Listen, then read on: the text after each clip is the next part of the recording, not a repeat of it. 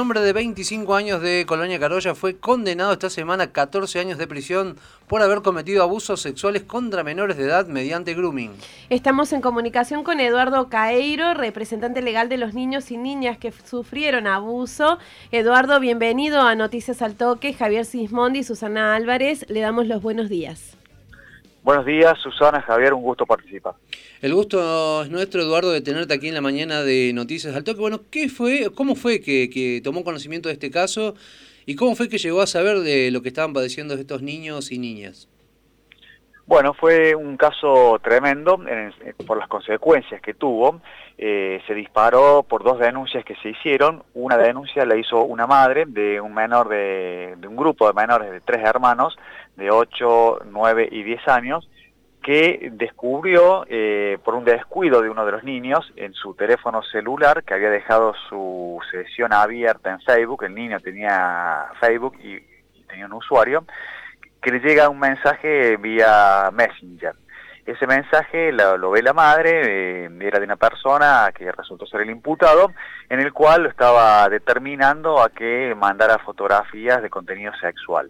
A partir de ahí la madre investiga y, empieza a revisar el teléfono y los, chats que tenía el, menor y ahí descubre que justamente su hijo había sido víctima de, la actuar de esta persona eh, en orden a haberse tomado fotografías en,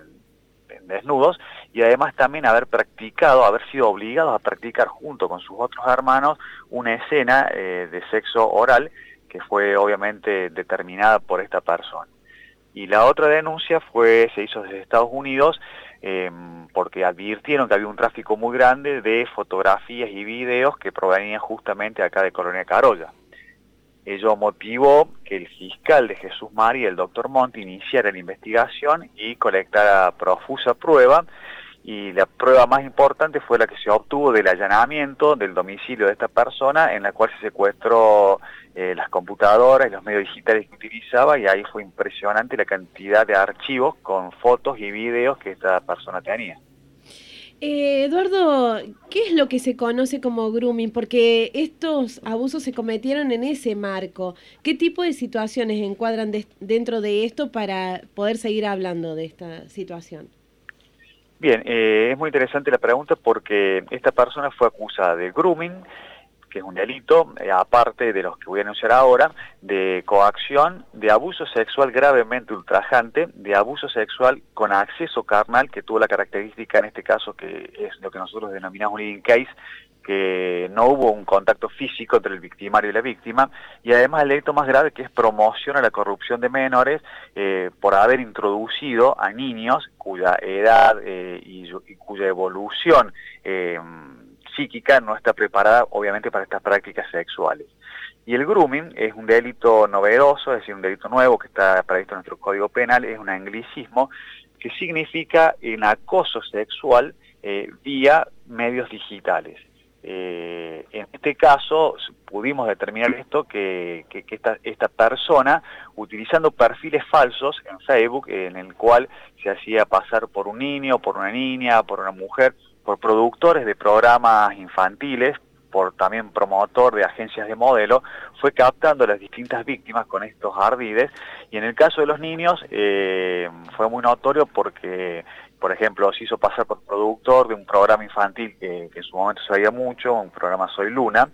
y que prometía premios. Entonces eh, los niños eh, inocentemente comenzaban a entablar una relación virtual con esta persona y él le decía que para obtener los premios debían eh, sacarse fotografías porque con esas fotos iban a ir sumando puntos para poder acceder al premio. Eh, obviamente las fotos iban subiendo de tono y, él les iba exigiendo determinadas poses y cada vez con menos ropa, etcétera. Y cuando los niños se negaban, él justamente los extorsionaba, los presionaba, los determinaba, diciéndole que si no accedían a las peticiones nuevas que esta persona les formulaba, iba a publicar todas esas fotos en las redes sociales, él conocía el movimiento escolar de los niños, las vinculaciones, los amigos, lo que hacían los padres, etcétera, etcétera. Con lo cual los colocaba en un, callejón sin salida eh, y entonces obtenía y obtuvo todas estas prácticas, ¿no? Eduardo, y pensando en este tipo de delitos que por ahí uno lo ve y son medianamente nuevos, digamos, como el caso este del grooming. Eh, ¿Cómo se llegó al fallo judicial y qué significa la, condena que se logró? Bien, eh, para nosotros es una condena que es muy importante en cuanto al monto de la pena, eh, que está justamente dentro de las escalas penales y, se ha hecho con, las escalas de mensuración que permiten estos delitos según lo que nos establece el código. Y mm, lo importante de esto es que se hizo un juicio abreviado en el cual el imputado reconoció lisa y llanamente haber sido autor de todos y cada uno de los delitos que se les imputó. Eh, esto permitió, para nosotros también es un avance importante, porque esto permitió eh, que los menores y que ya personas, eh, niños que en su momento eran adolescentes, que ahora ya son mayores de edad, evitar la revictimización que se les produce cuando tienen que ir a, un juicio oral y público en el cual tienen que contestar preguntas y, y contar todo lo que vivieron. Entonces, se evitó esa revictimización, se logró una condena muy importante y en esto también hay un desafío para el Poder Judicial, eh, para el tribunal que está presidido por la doctora Inés Lucero, en orden a la fundamentación, porque se tuvo por acreditado un hecho de un abuso sexual con acceso carnal por una escena de sexo oral que justamente esta persona eh, obligó a los hermanitos que realizaran entre ellos, en el cual no hubo contacto entre el victimario y la víctima, estaban separados por miles de kilómetros. Eh, entonces digo que es un, leading case en este sentido porque eh, tiene que fundamentar y, tiene que hacer una, eh, un acabado análisis de la prueba para justamente asimilar esta figura del de el abuso con acceso carnal que fue realizado sin contacto físico. Imagino que esta situación sienta precedente y un precedente muy importante de acá adelante. Sí, en Córdoba Capital hubo una causa similar, eh, pero sin abuso sexual, en la, en la Cámara Octava, y además hay un precedente internacional del Tribunal Supremo Español, en el cual justamente dice esto, que eh, ante la nueva, ante el nuevo mundo digital, ante las nuevas formas de crimen digital, justamente es asimilable el, acceso, en el caso de los abusos sexuales, cuando la otra persona determina y obliga a la víctima a que realice esta práctica más allá que sea remota y más allá que entre ellos no haya un contacto físico. Recordamos que estamos en comunicación telefónica con Eduardo Cairo, representante legal de niños y niñas abusados sexualmente mediante grooming.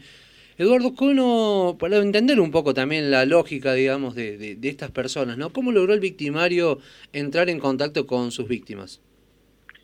Bueno, esto es, típico de, justamente de la figura del grooming. Eh, lo que hace el victimario es crear perfiles falsos, que lo hace hábilmente porque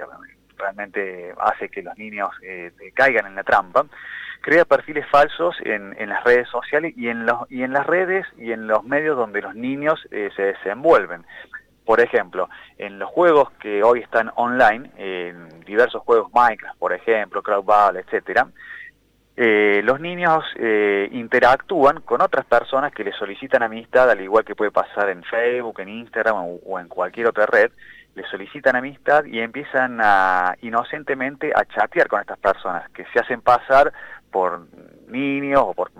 jóvenes de la edad de ellos y que les empiezan a prometer, por ejemplo, en el caso de los juegos online, que les prometen eh, cómo pueden acceder a un mayor puntaje, cómo pueden pasar de niveles, etcétera, etcétera, y ahí se van ganando la confianza del menor que justamente cae en esta trampa y a partir de ahí empieza justamente el método extorsivo de solicitarle, en el caso este, fotografías y videos con la única finalidad de satisfacer eh, deseos eh, sexuales justamente del victimario, ¿no? ¿Cuál es el comentario de los padres de las víctimas una vez que toman conocimiento con lo que ha estado pasando con sus hijos? ¿Y qué se le puede decir a otros padres para que puedan tener cuidado respecto de esto?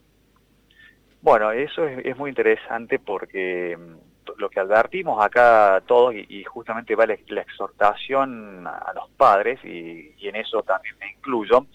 es en, el control que debemos efectuar eh, sobre eh, la utilización que hacen todos nuestros hijos de, estas, redes sociales y de los, y de los mecanismos y de los aparatos digitales de, de, cual le, proveemos, ¿no? Y más en esta época de pandemia, en esta época que los chicos han estado mucho tiempo encerrados en sus casas, posiblemente sin el debido control de, las actividades que ellos desarrollan en el mundo digital. Entonces esto es también un, gran desafío para, para nosotros los padres porque muchas veces eh, nosotros pensamos que encerrando a nuestros hijos en, nuestras casas los estamos preservando de, los peligros que pueden llegar a tener en la calle, pero al darle un dispositivo digital, un dispositivo electrónico, los estamos conectando al mundo y justamente en, este ámbito digital eh, la ciberdelincuencia e, es, un campo fértil para realizar estas actividades. Entonces como padre, por ejemplo, eh, hay que ser muy celosos en, orden a, las edades a las cuales se le da teléfonos celulares, se le da eh, el uso de las computadoras, etcétera, a los, a los horarios en los cuales los niños pueden conectarse y pueden realizar sus actividades y también a un control que, debemos efectuar, sobre todo si son niños pequeños y están utilizando alguna de estas redes, en, los chats que ellos realizan, en quiénes son las amistades, en el tráfico de fotografías y videos que, muchas veces se mandan,